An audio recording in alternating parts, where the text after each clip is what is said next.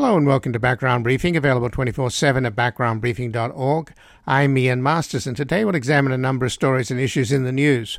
We begin and go to Glasgow for an assessment of the COP26 climate talks and speak with Robert Stavins, a professor and the director of the Environmental Economics Program at the Harvard Kennedy School and a lead author of three reports by the UN Intergovernmental Panel on Climate Change. We will discuss the work drafting an agreement that has gone on this week since the world leaders spoke on November the 1st and 2nd, and the work that will continue this coming week until the almost 200 government ministers sign on to an agreement. We'll also discuss the apparent gap between the actions of the negotiators inside and the aspirations of the demonstrators outside the huge UN conference venue in Glasgow. Then we'll speak with Anatol Lieven, a senior research fellow on Russia and Europe at the Quincy Institute for Responsible Statecraft. He was formerly a professor at Georgetown University in Qatar and a journalist covering South Asia and the former Soviet Union for the Financial Times, the BBC, and the Times of London.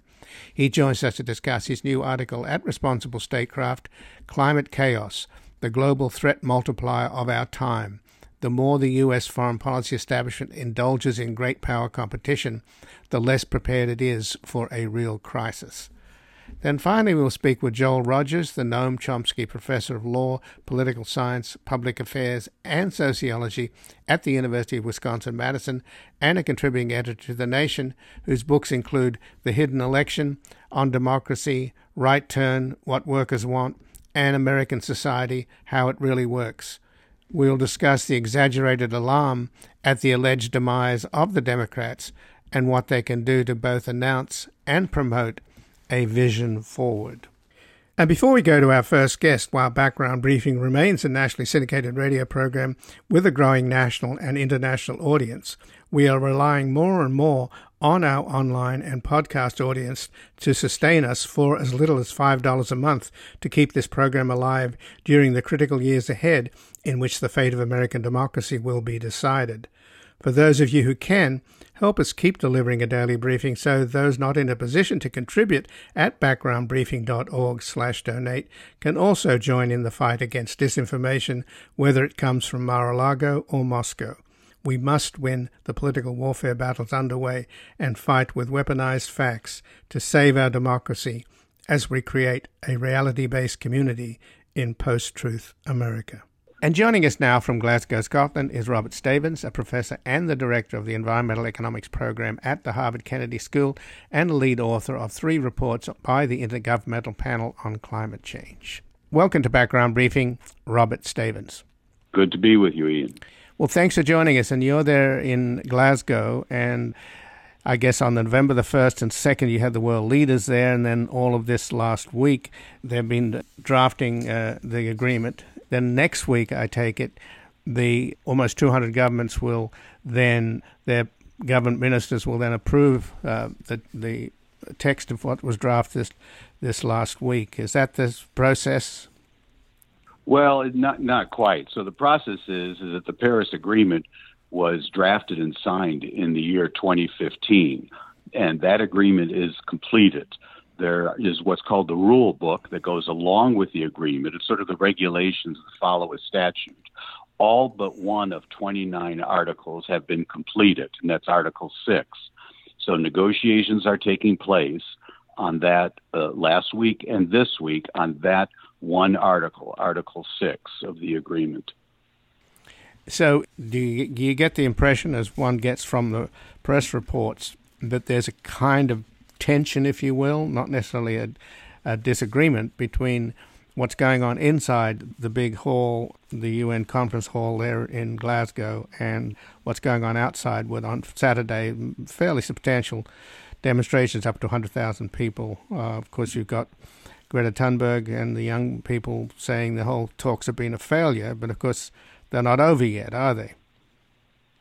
Well, it's only halfway through the period. They're two weeks, and this is the halfway point, essentially. Today, I, I, I have not seen the demonstrators. There are demonstrators every year. I've been coming to these annual conferences, the parties, for probably I don't know ten or fifteen years now, and uh, unless they're in some part of the world that's very difficult to get to, there are demonstrators. But it's also the case that climate change is getting more and more attention from the public. There have been youth activists that have been increasingly prominent over since the sort of essentially 2019.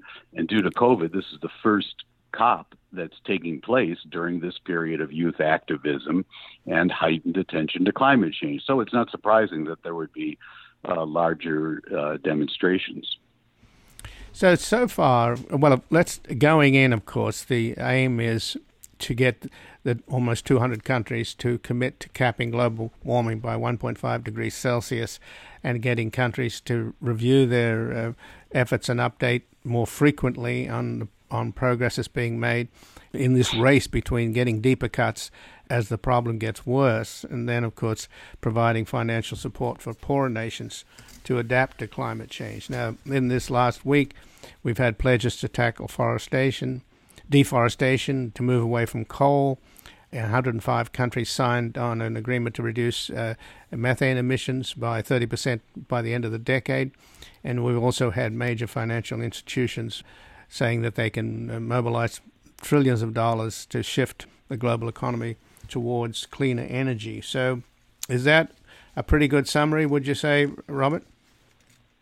Well, I mean, the main thing is that the Paris Agreement itself, the, the, the key element of the Paris Agreement, where targets and actions are established, are the individual nationally determined contributions from the 190 or whatever it is parties to the Paris Agreement.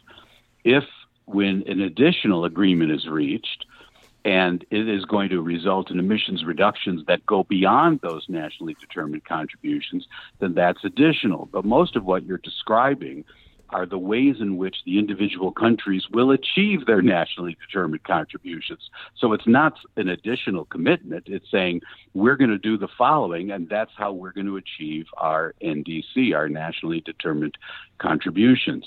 These NDCs, according to the Paris Agreement, are to be renewed every five years. So back at the time of the Paris talks, were the initial submissions and then five years came up last year, but of course the conference of the parties was postponed last year because of the pandemic. So this, the sixth year, is actually year five, and this is the year in which they're renewing the NDCs, and something like 140 parties at a minimum have already done that. It's probably more by now. That's the fundamental uh, part of this. But in addition to the negotiations, this is also a convention uh, it's a convention of people who are interested in climate change. And so, you know, you have private businesses or trade associations who will make public statements. You'll have non governmental uh, officials of all sorts who are going to make statements. So, all of that is going on in addition to the actual negotiations, which are over implementation of the Paris Agreement. So the fact that neither China, Russia, or Saudi Arabia is there is that a problem? Well, it, you know, it's certainly significant. It's certainly significant, mainly with regards to China, but also India. But China is most important. I mean, the way we got the Paris Agreement in the first place was the co-leadership at the time uh, of the United States and China. This was during the Obama administration. And what's happened now, for a variety of reasons that actually go way beyond climate change, uh, we've evolved China and the United States from a spirit and a reality of cooperation to one of confrontation. And it's not because of differences of views on climate change, it's because of issues of international trade, intellectual property, human rights, security in the South China Sea, Hong Kong, Taiwan. This is these are all areas now of confrontation between the two countries, and climate change is actually the collateral damage. And again, I'm speaking with Robert Stavins, who is in Glasgow, Scotland, at the UN Climate uh, COP26 talks. He is a professor and the director of the Environmental Economics Program at the Harvard Kennedy School and the lead author of three reports by the Intergovernmental Panel on Climate Change. But surely, is there a sense, though, that this great power competition is a luxury we can't afford given the existential threat of global warming, which the President Biden says it's an existential threat. Is there a way to get the big powers, particularly the United States and China, to work together here, as opposed to what you just outlaid all the all the problems? And of course, we lost four years uh, with Trump, so and things got worse with China clearly during that period. So I'm just wondering whether there's a, an understanding that there's a greater threat to all of our national securities, whether, whether you're in living in China, Russia, or or the United States, from global warming itself.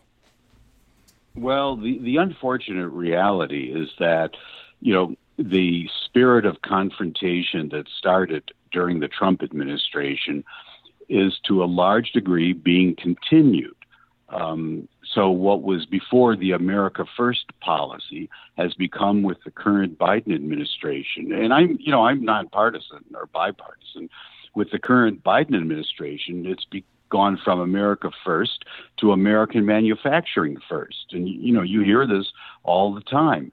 Their economic populism is now the way, and it's very, it's one of the few areas where there's agreement on a bipartisan basis between the U.S. Congress and the White House. So China bashing has become the norm. Now, the Chinese view is that they would like there to be some linkage or trade offs between all those other issues I mentioned, you know, international trade, human rights, all of those, and then climate change, and then they'll be more cooperative the U.S. view is no, there's not going to be there are not going to be any trade-offs. We're not going to give in on those other issues in order to get you to the table on climate change. And I'm just describing to you the facts. I'm not making a value judgment about it.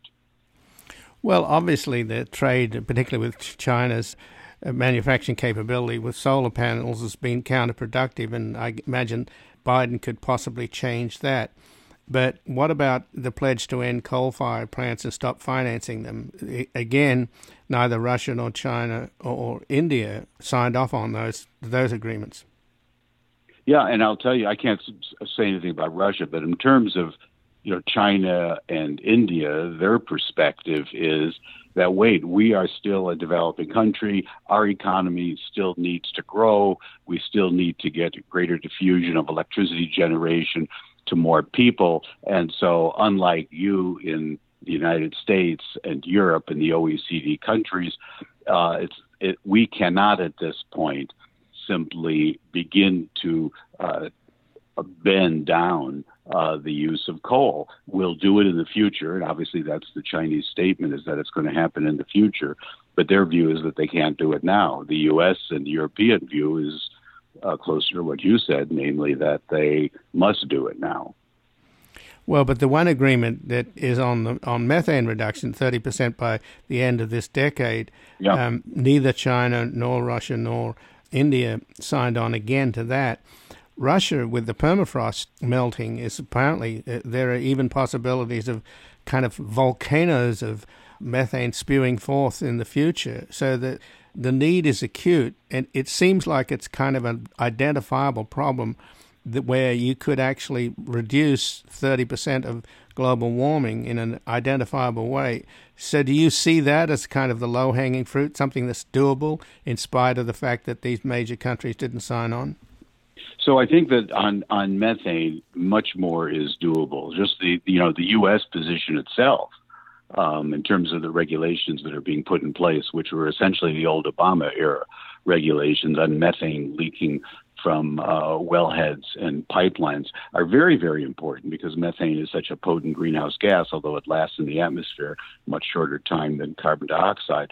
So it's important that the U.S. The U.S. played a leadership role in this. This is something the Biden administration is and should be very proud of in terms of the international methane uh, uh, agreement that they've gotten here. Uh, so it is important, and I'm sure talks will continue with uh, China, India, and for that matter, perhaps with Russia, in order to try to bring them on board. So, just in the last couple of minutes, then you, you're there in Glasgow. What do you expect to happen this week? Well, what I would expect this week is, importantly, is that uh, there will be closure least I hope, uh, on Article 6 of the Paris Agreement, which is a very important element where there are opportunities for countries to finance emissions reductions or facilitate them in other countries and then essentially receive credit for that toward the achievement of their own nationally determined contribution. That's been held up by the Brazilians because what the Brazilians wanted in exchange for agreeing to that article of the Paris Agreement was to be able to carry over credits that they have left from the Kyoto Protocol period and bring them into the Paris Agreement period.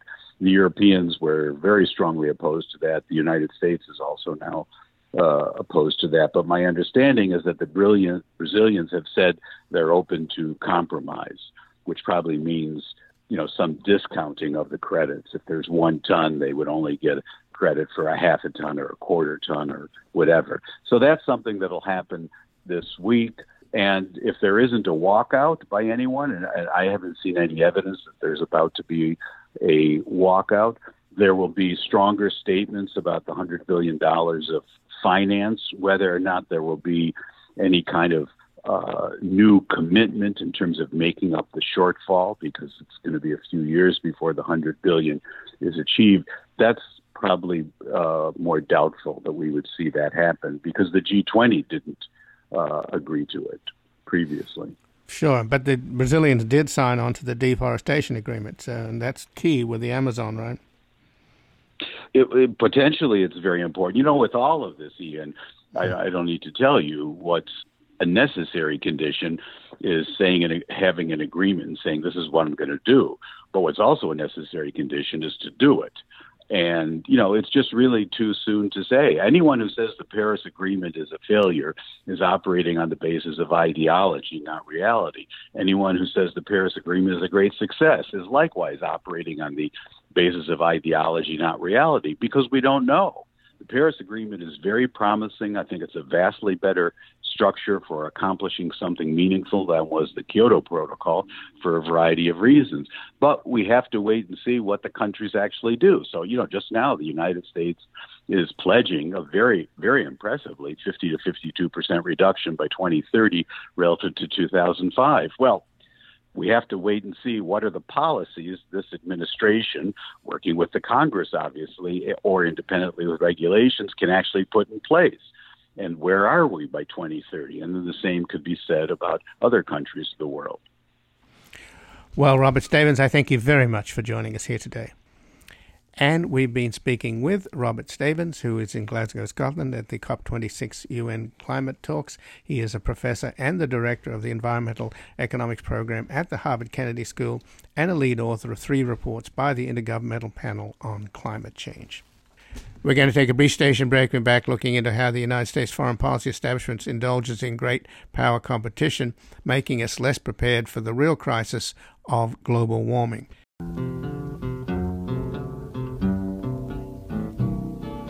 I don't want to set the world on fire.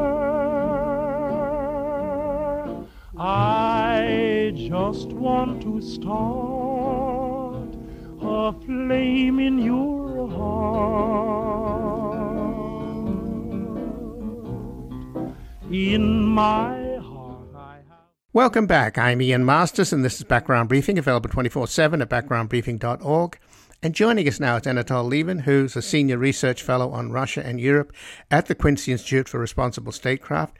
He was formerly a professor at Georgetown University in Qatar and a journalist covering South Asia and the former Soviet Union for the Financial Times, the BBC, and the Times of London.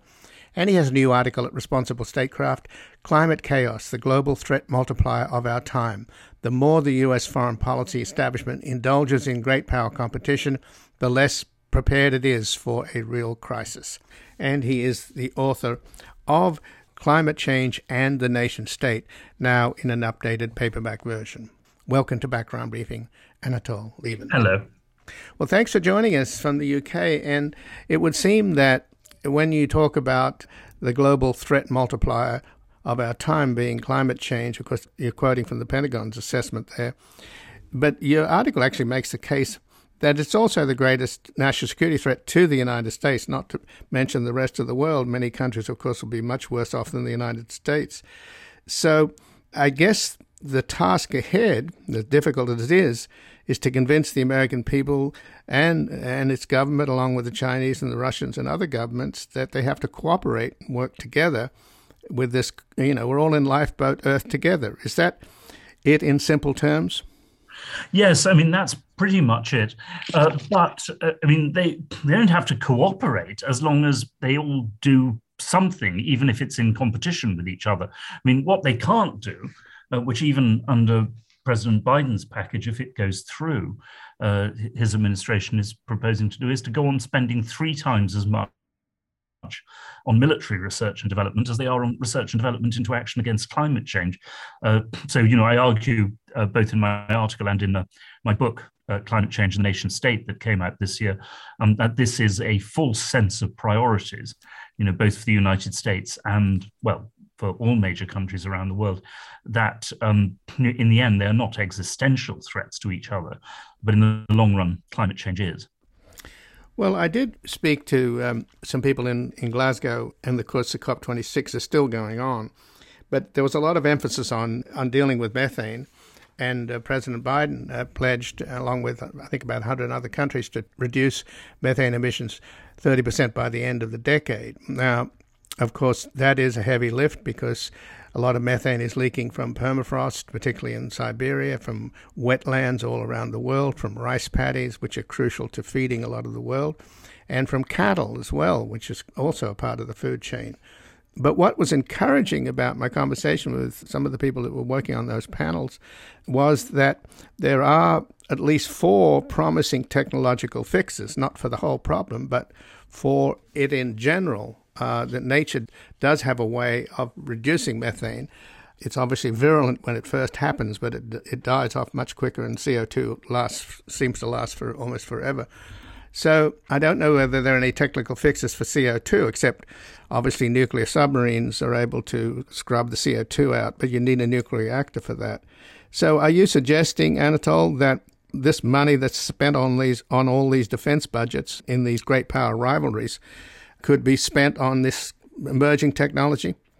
Well, yes, because you know if you look back in American history, you know Eisenhower, and Nixon, you know Democratic presidents as well, you know accepted that developing America's wider technological economy uh, and transport economy uh, was as essential to, or indeed more essential uh, to America's national security in the end than weapons.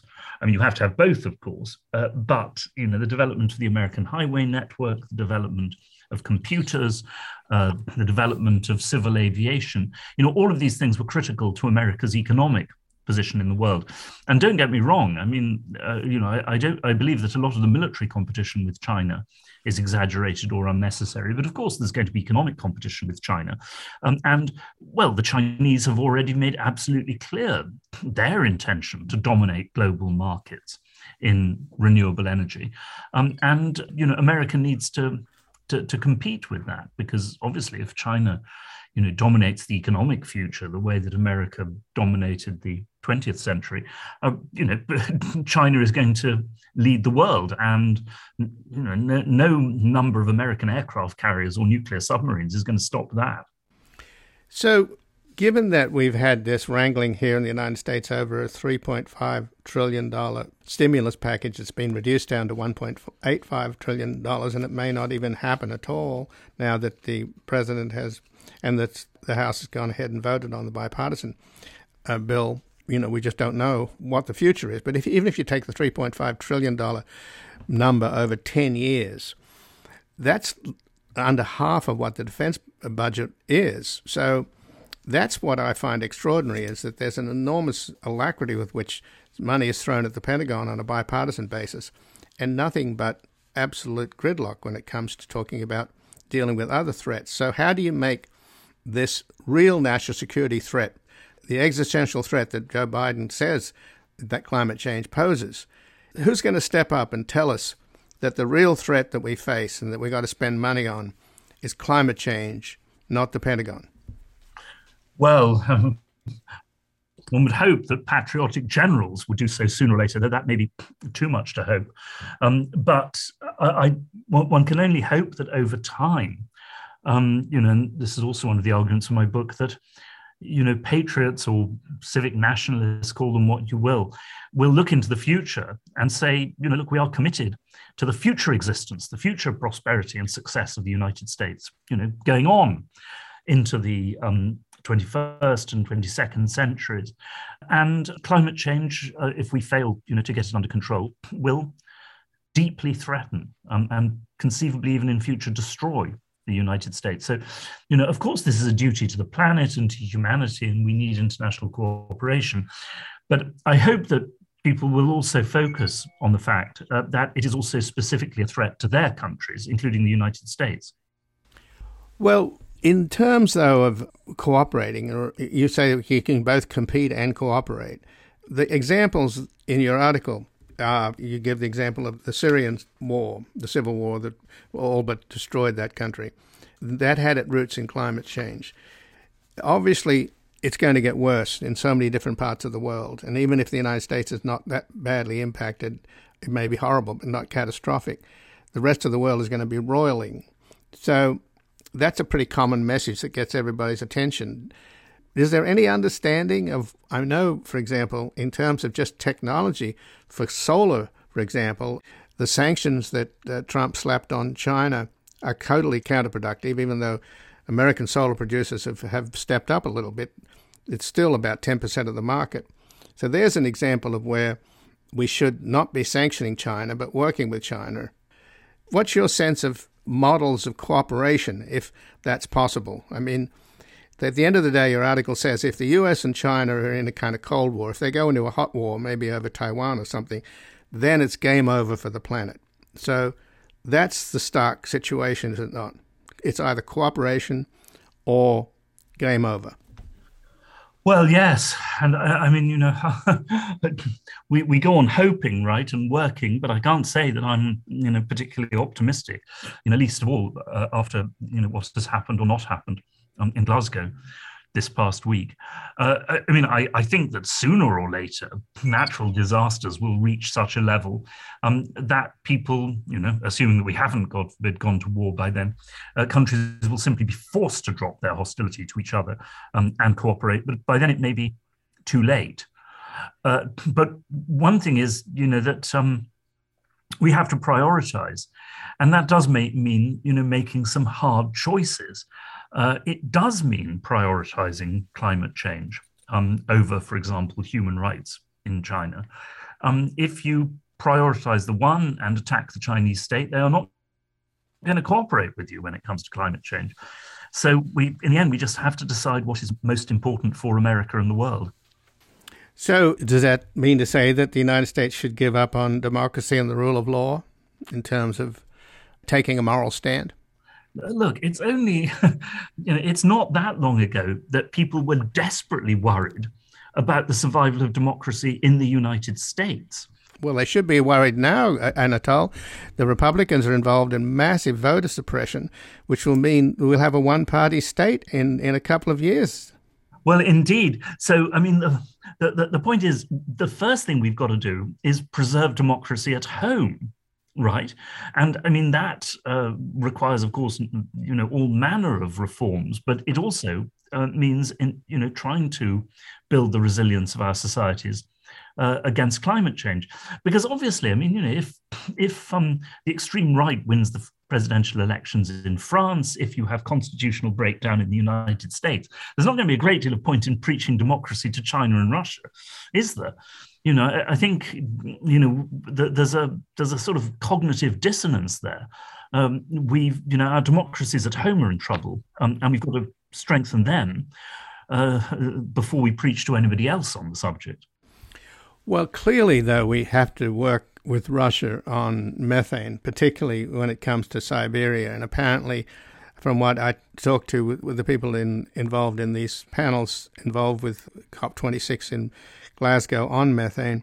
There's even a possibility of, as the permafrost melts, even sort of like volcanoes of of methane could spew forth. And I mentioned the other parts of the world, wetlands, rice paddies, and cattle. So this, it's a massive lift, but they've identified methane as, if you can tackle it, as about 30% of global warming.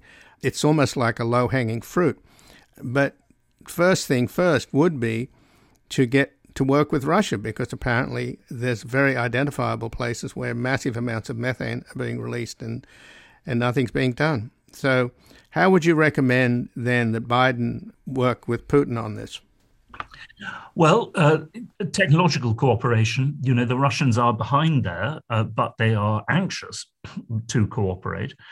And uh, of course, I mean, you also have to, con- to control temperatures in general because it's the it is in the end the warming of the Arctic which is releasing the methane from the permafrost, and that I mean is if that happens very quickly on a massive scale, I mean that's an apocalyptic threat because that could tip, you know, three degrees into four degrees into five degrees. But I think also you've got to lay the basis. Um, I mean, I hope not, uh, but in future um, for the possibility of geoengineering in the Arctic, um, because you know the um, the threats of tipping points and feedback loops are very much concentrated in the Arctic. You know, melting of the ice, the release of methane, and so we're not talking about you know manipulating the climate of the entire planet, but targeted uh, climate manipulation in the Arctic. But of course, that has to be done cooperatively. If people start doing that competitively, then it could lead to you know absolute catastrophe. Uh, so we have to start laying the basis for deep cooperation in future. But you know that obviously means restoring uh, a minimally you know cooperative and consensual relationship today. And you know that does once again involve choices. You know you're going to you're going to prioritize um, climate change. You can't prioritize nato expansion. It's as simple as that. And i would assume that permafrost is also melting in the north of canada and alaska is it not? Absolutely. No, I mean it's it's obviously not just a Russian problem, but that's why the Arctic states need to um, you know, really talk to each other and work together on this. And I must say, it infuriates me when I read this stuff and listen to this stuff about how the security threat in the Arctic is that Russian ships will be able to travel more freely. I mean, you know, from one part of Russia to another, by the way, you know, all that Chinese ships may go up there. I mean, that totally misses the point. Um, you know, the ships aren't, aren't going to do any damage. The methane release is if we don't bring it under control, and the melting of the ice, of course. Well, the melting of the ice is so obvious, isn't it? Because the heat is reflected off of the white ice caps of the North and South Pole, reflects back into the atmosphere. As that mass is reduced down, then you have less reflection and more absorption as the the areas of the dark oceans increase. And of course, as all this ice melts, it raises the sea level at the same time. It's happening. It's obvious. We've seen it. I don't know what we can do. I mean, paint every road white, every roof white.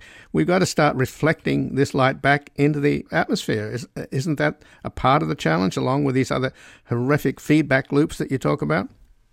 Yes, and uh, I mean, I, I do think we've got to explore you know when it comes to research and development all these different possibilities you know because uh, unfortunately you know, uh, i criticize the environmentalist left in my book as well because you know they've been deeply prejudiced against carbon capture they've been prejudiced against geoengineering they've been desperately prejudiced against nuclear energy.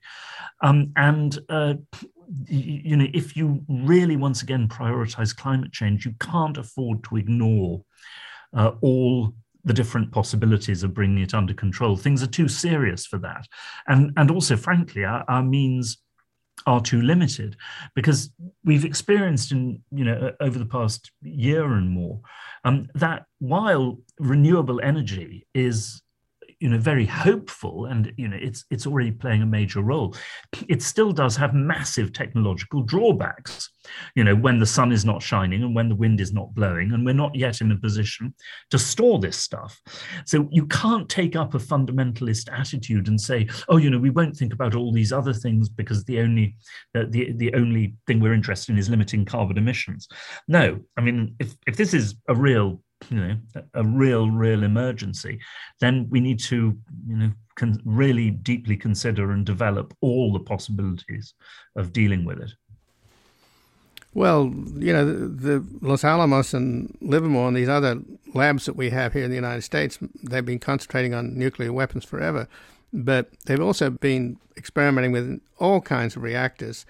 And the ones that are out there now, whether they're made by the Russians or by the United States, tend to be the 1950s technology. and a lot of it is not very good. Uh, and that's one of the reasons why the environmentalists are against it. But there's an awful lot of research done since then. And as I mentioned earlier, the only way on this planet so far that we know how to get rid of CO2 is nuclear reactors in, in submarines. Yeah. Well, that's it. You know, I'm, I'm certainly not in favor of you know, uh, building more 1950s style reactors. Uh, but I'm also not in favor of getting rid of the ones we have, you know, until renewable energy is capable of taking its place. Um, but I am in favor of, you know, really pouring money into you know attempts. And look they may not work. You never know. That's the thing about r&d uh, into attempts to, to develop new better you know cleaner forms of new nuclear energy um, you know like fusion energy. Um, and as i say all the you know all, all the other possibilities. I mean because people say not you know not the climate deniers but the the people who try to resist serious climate change action. You, you, know oh you know don't worry some technological breakthrough will come along. Well maybe it will but there's an old you know proverb god helps those who help themselves. You know no technological breakthrough ever just happened. People had to right. do something about it. And, right. and, actually i mean if you look at the, the, the great technological developments of, of, the past 120 years or so um, in the vast majority of cases there was a really strong input of state money and state leadership, uh, above all, of course, in military technology and war. So, um, yeah, I mean, I, I, think that there may well be um, possibly completely unforeseen technological breakthroughs and solutions out there, but we've we've got to um, we've got to work on them, right? Sure. And meanwhile, we're wasting billions on on things that don't work, like the F thirty five uh, fighter. So, wouldn't hurt to sheer waste. I mean, uh, uh quite apart from you know whether we should be spending money on weapons at all, you know, report after report which highlights the unbelievable level of waste in our military establishment. Exactly, exactly. Well, we should continue this conversation because it may be the conversation that saves the planet. So, thank you so much for joining us. I appreciate it. Thank you. It was a pleasure. And again, I've been speaking with Anatol Lieven, who's a senior research fellow on Russia and Europe at the Quincy Institute for Responsible Statecraft. He was formerly a professor at Georgetown University in Qatar and a journalist covering South Asia and the former Soviet Union for the Financial Times, the BBC, and the Times of London. And he has a new article at Responsible Statecraft Climate Chaos, the Global Threat Multiplier of Our Time the more the US foreign policy establishment indulges in great power competition, the less prepared it is for a real crisis. And he is the author of Climate Change and the Nation State, now in an updated paperback version. We're going to take a brief station break. We're back looking into the exaggerated alarm of the alleged demise of the Democrats and what they can do to announce and promote a vision forward.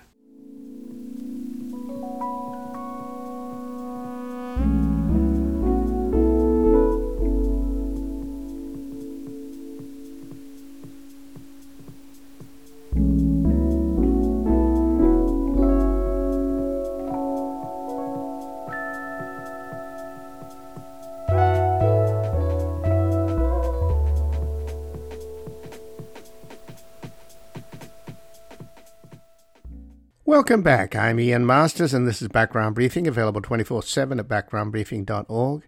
And joining us now is Joel Rogers, the Noam Chomsky Professor of Law, Political Science, Public Affairs, and Sociology at the University of Wisconsin Madison, where he also directs COWS, the National Resource and Strategy Center on High Road Development. He is a contributing editor at The Nation, and his books include The Hidden Election, On Democracy, Right Turn, What Workers Want, and American Society, How It Really Works. Welcome to Background Briefing, Joel Rogers. Great to be here. Well, thanks for joining us. And President Biden is hailing the passage of the infrastructure, bipartisan infrastructure bill as a monumental step forward. It's three months late, and obviously the concern amongst House progressives was if they they wanted to tie it to the other infrastructure bill, the larger one, the social infrastructure bill as it's described, and they obviously had at the end of the day they they were pressured into a compromise. The squad didn't vote for it. But do you think now that it's passed that the progressives will be proven right, that Manchin and Sinema no longer have an incentive to vote for the social infrastructure bill? Well, they, they may whittle it down to a point where they're willing to go along with it. I, I don't know if you're going to get anybody from the House Senate side or the, the Republican Senate side to, to cross over uh, on the other bill, uh, the way that they did eventually on the infrastructure thing. But we'll see. Yeah, I, I, I'm not into making predictions. Mm-hmm. Certainly, Manchin and Sinema's behavior thus far does not suggest that they are going to be in any way oriented toward the public good. But can you make the case that three months have been wasted, and in that three months, because you're essentially back to square one here, that the Democrats did a lot of damage to themselves? Yeah, well, we're not quite back to square one because we didn't have an infrastructure bill that had been uh, passed by both houses before. Now, now we have one, uh, and and there are very basic infrastructure needs. For example, in broadband or or road repair or bridge repair or airport repair or environmental remediation, all of which is in the current thing that's finally been passed by the House, uh, which are good things to do.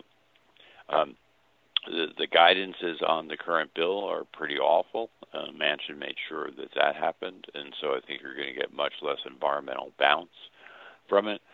But at least it's doing something for broad public purposes. So I, I don't I don't think we're quite back to square one. That said, yeah, the Democrats did themselves a lot of damage. The Democratic brand is uh, uh, again easily tarnished as people who just want to spend money uh, and don't know what they're doing. But there seems to be a bit of a disconnect here in the sense that, well, first of all, the press set up the uh, Virginia race as, as, a make or break for the Democrats and a uh, weather vane for their f- fortunes in 2022 and 2024. And the point about it really is that that the guy that lost, McAuliffe, was a was a centrist, a moderate, and now yeah. the punditry saying that since the moderate this moderate lost, the party needs to get more moderate. I mean, what where's the sense in that? Well, you know, Terry could be characterized as a you know, as a moderate or a left winger or a right winger. I would characterize him more properly as, uh, you know, a crooked neoliberal. He was the guy who engineered the the Atlantic crossing stuff, made a lot of money off it, and um, or global crossing stuff, and uh, you know, has been foursquare with the, the neoliberal program of uh, deregulation and government austerity and uh, regressive uh, tax revision, uh, more or less from jump, which is exactly what Biden was elected to, tr- or tried at least briefly, um, to to push against.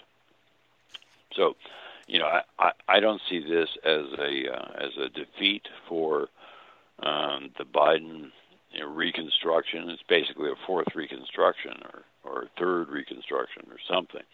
And I don't I don't see it as against that. I see it as a pretty badly messaged campaign, successful demonization of critical race theory, whatever that means, and you know, exciting a bunch of suburbanites around stuff that seemed like overreaching by local school boards.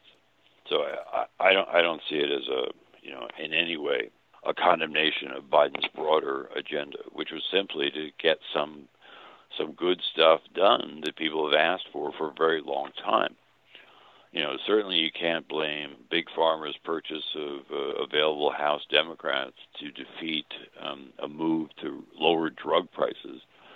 Uh, you can't blame that on woke politics or, or whatever it's being blamed on, or the Virginia thing is being blamed on. You know, I, I think it's uh, you know people got tired of a neoliberal who uh, did not run a very good campaign.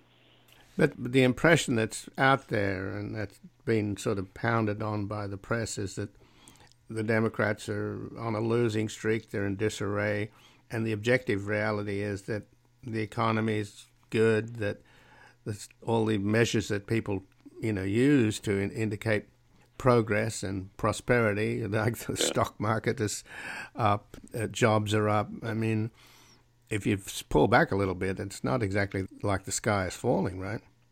No, no, no, not not at all. The sky is not falling right now, and we still do have, you know, a, a nice fiat currency that happens to be the reserve and vehicle currency for all the world, and you can do a huge amount through the Federal Reserve. Absolutely. Um, That said, uh, levels of indebtedness in the U.S., uh, personal indebtedness, are reaching all time highs.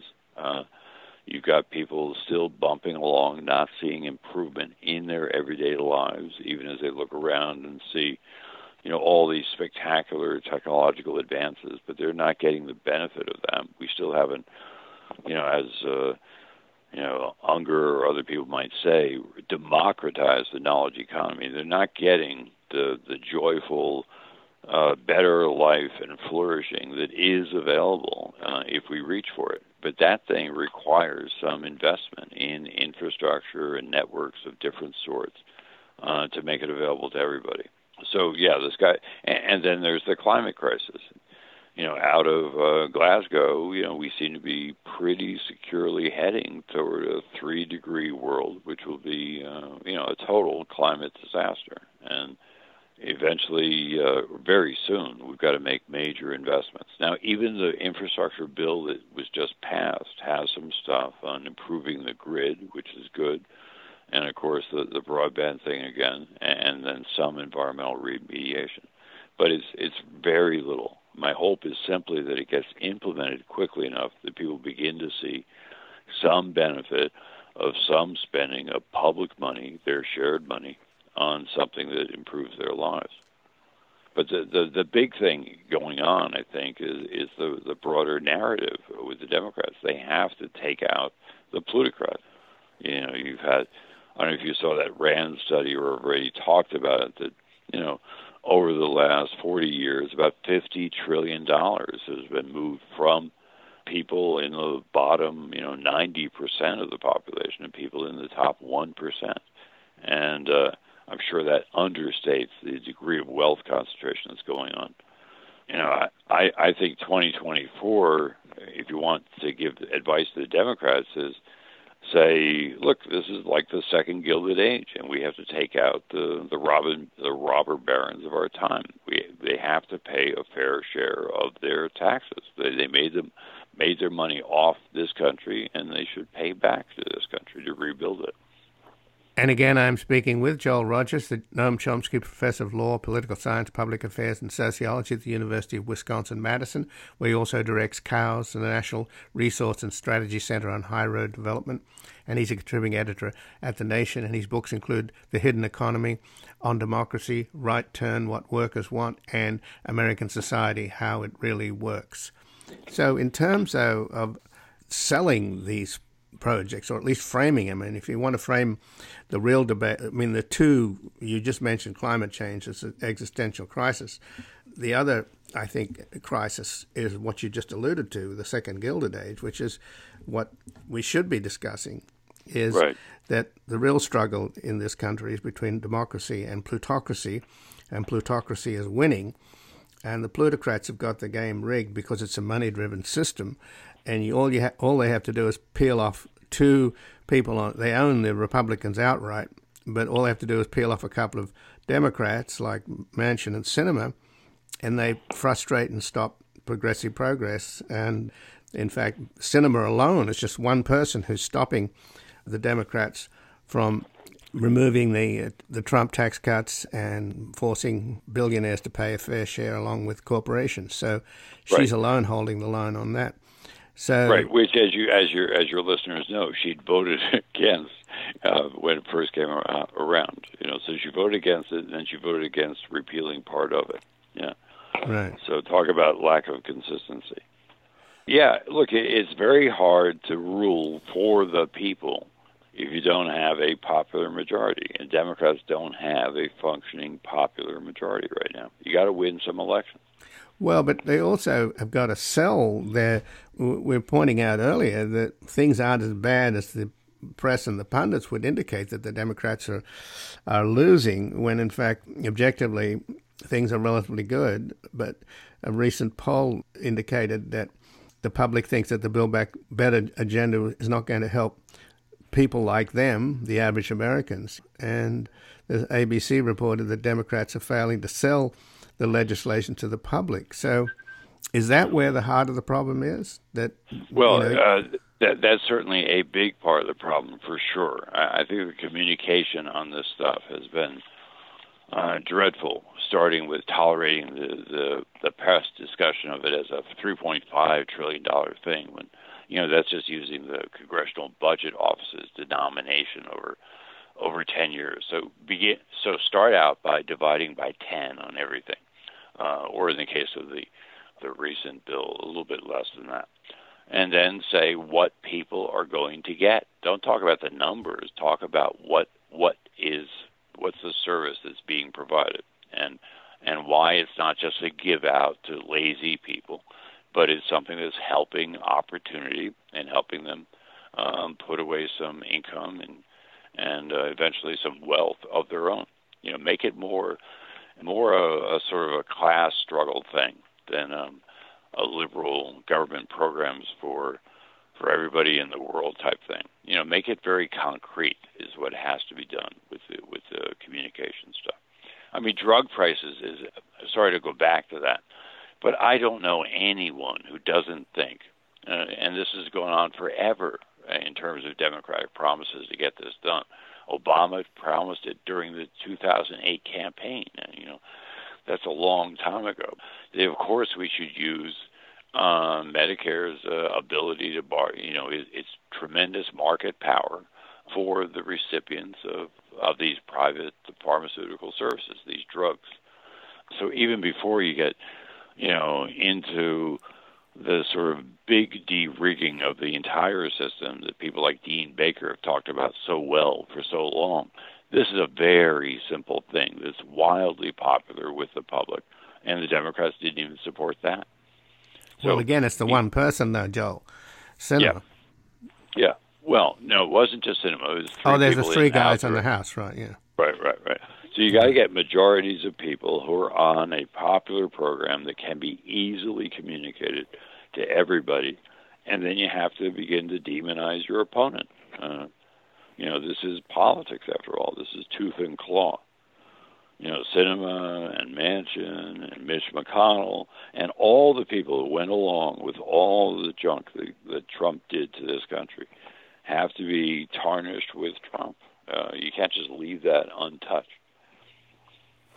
So, just in the last few minutes, and, and let's talk a little about how you get to the point where you can reverse the trend towards plutocracy and bring America back towards democracy. And of course, the worst thing that's happening is democracy itself is under threat here in the United States by the the Republicans who bought on to voter suppression. They would rather cheat than compete. It's absolutely clear that uh, they have rigged the system for 2022 and 2024, and we could end up with a one-party state like they have in um, Hungary, where uh, Tucker Carlson recently visited and was feted by the kleptocrat and wannabe dictator there. So that's what we have in Trump, a wannabe dictator, and the GOP is his party. They're in thrall in the thrall of of their dear leader, and right. as you pointed out, there has to be a massive popular movement on the part of the Democrats to, to reverse this. How do you get to that point? You're in Wisconsin, which is a, is a kind of test case of the challenge in America, where it's sort of half progressive and half reactionary. And how do you uh, win over your reactionary neighbor? Well, I mean, you have to refurbish the Democratic brand um, big time because the brand itself is what's toxic right now. Uh, and the brand is set uh, in these national discussions and communicated down without question to in local elections. Uh, you know, you can still win statewide by by upping the turnout in the heavily uh, Democratic areas, but you cannot win on a legislative basis there. Uh, and so, you, and where the brand is, uh, as I say, pretty toxic. People don't know what it stands for. It's not easily communicated. Um, so you have to make you have to reinvent the Democratic Party as the party for the people, not the plutocrats. I think anyone could understand that, and then show evidence of what they propose to do, namely take on those plutocrats in terms of uh, taxation, direct taxation of wealth, uh, uh, inheritance taxes, uh, you know, the uh, ridiculous, you know, step exclusion on transfer of wealth to your to other people. There's a pretty well worked out, I think, understood program of reducing wealth inequalities and income inequalities. So that's where you get the money. And then what are you going to spend it on? You're going to spend it on lowering the cost of prescription drugs for people, expanding Medicare to cover dental and hearing loss, which is, you know, certainly big concern. A lot of the things the Democrats have have in the program, but are not talking about concretely enough.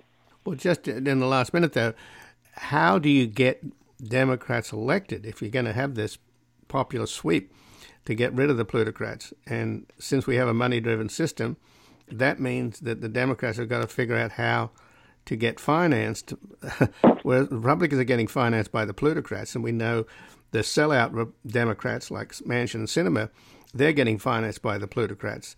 So, right. in other words, along with the, the, need to build up the Democratic Party and a popular movement, they're going to have to find a way to finance it unless, you know, the Supreme Court's not going to wake up and decide that Citizens United was a bad idea. No, no, they, they've already woke up and said, uh, we're with the plutocrats on this one. And so we're going to throw it back to the states, knowing that uh, there's not going to be as much action in states as you need. No, it's got to be done by legislation. So you know, first thing is let's restore the right to vote, or let's establish a right to vote. You know, pass the the Right to Vote Act. Uh, even that's something even that Manchin was in favor of. He was one of the, you know, the the co-endorsers on it. And for that, you know, you got to politicize again the uh, the filibuster. You know, this eight this error in the old 1806 Act that amended the Senate without taking care of that problem, which has been used by plutocrats and racist plutocrats and and other bad people more or less ever since. The left has to understand if you're going to have a majority government, it's got to be a majority government. The Senate is already a minority institution. You can get a filibuster proof majority of 52 in the Senate. We're not filibuster proof, a majority in the Senate. You get 52 votes in the Senate uh, with only 17% of the population. We don't need the filibuster in addition to all the protections on on uh, minority state or smaller state rights that the Senate already built in. So I get I go four square to get rid of the filibuster and then try to finally win an election on a popular program. Biden won a, an election on a popular program with very short coattails because you know the states have essentially been given over to Republican machines. Um, but you've got to you've got to tell the story and then run people all over. And you don't actually need Ian to win all over. You can reduce the margins of Republicans all over. Um, you could do that. You can, you know, it's going to be a long game, but um, it's getting very very late just to to dither around here on your communications. So I agree with you totally the Democrats have to be much more aggressive in their communication. But it's also got to be a, a popular program. It's got to be, it's got to be what you were saying, an anti-plutocrat program. Well, Joel Rogers, I thank you very much for joining us here today. Yeah, my pleasure. My pleasure. And again, I've been speaking with Joel Rogers, who's the Noam Chomsky Professor of Law, Political Science, Public Affairs, and Sociology at the University of Wisconsin Madison, where he also directs COWS, the National Resource and Strategy Center on High Road Development. He's a contributing editor to The Nation, and his books include The Hidden Election, On Democracy, Right Turn, What Workers Want, and American Society, How It Really Works. This has been Background Briefing. I'm Ian Masters. I'd like to thank producer Graham Fitzgibbon. If you missed any of today's program or would like to explore our vast archives, you can find us at backgroundbriefing.org, where we include extended interviews searchable by topic and have made it easy for you to sign up for daily email updates that provide links to resources, articles, and books discussed on the program. Also, you can find links there to subscribe wherever you get your podcasts. When we also encourage you to rate and review us on those platforms. Find us on Twitter and Facebook at Ian Masters Media, and please do help us reach more listeners by sharing this program with friends, family, and colleagues.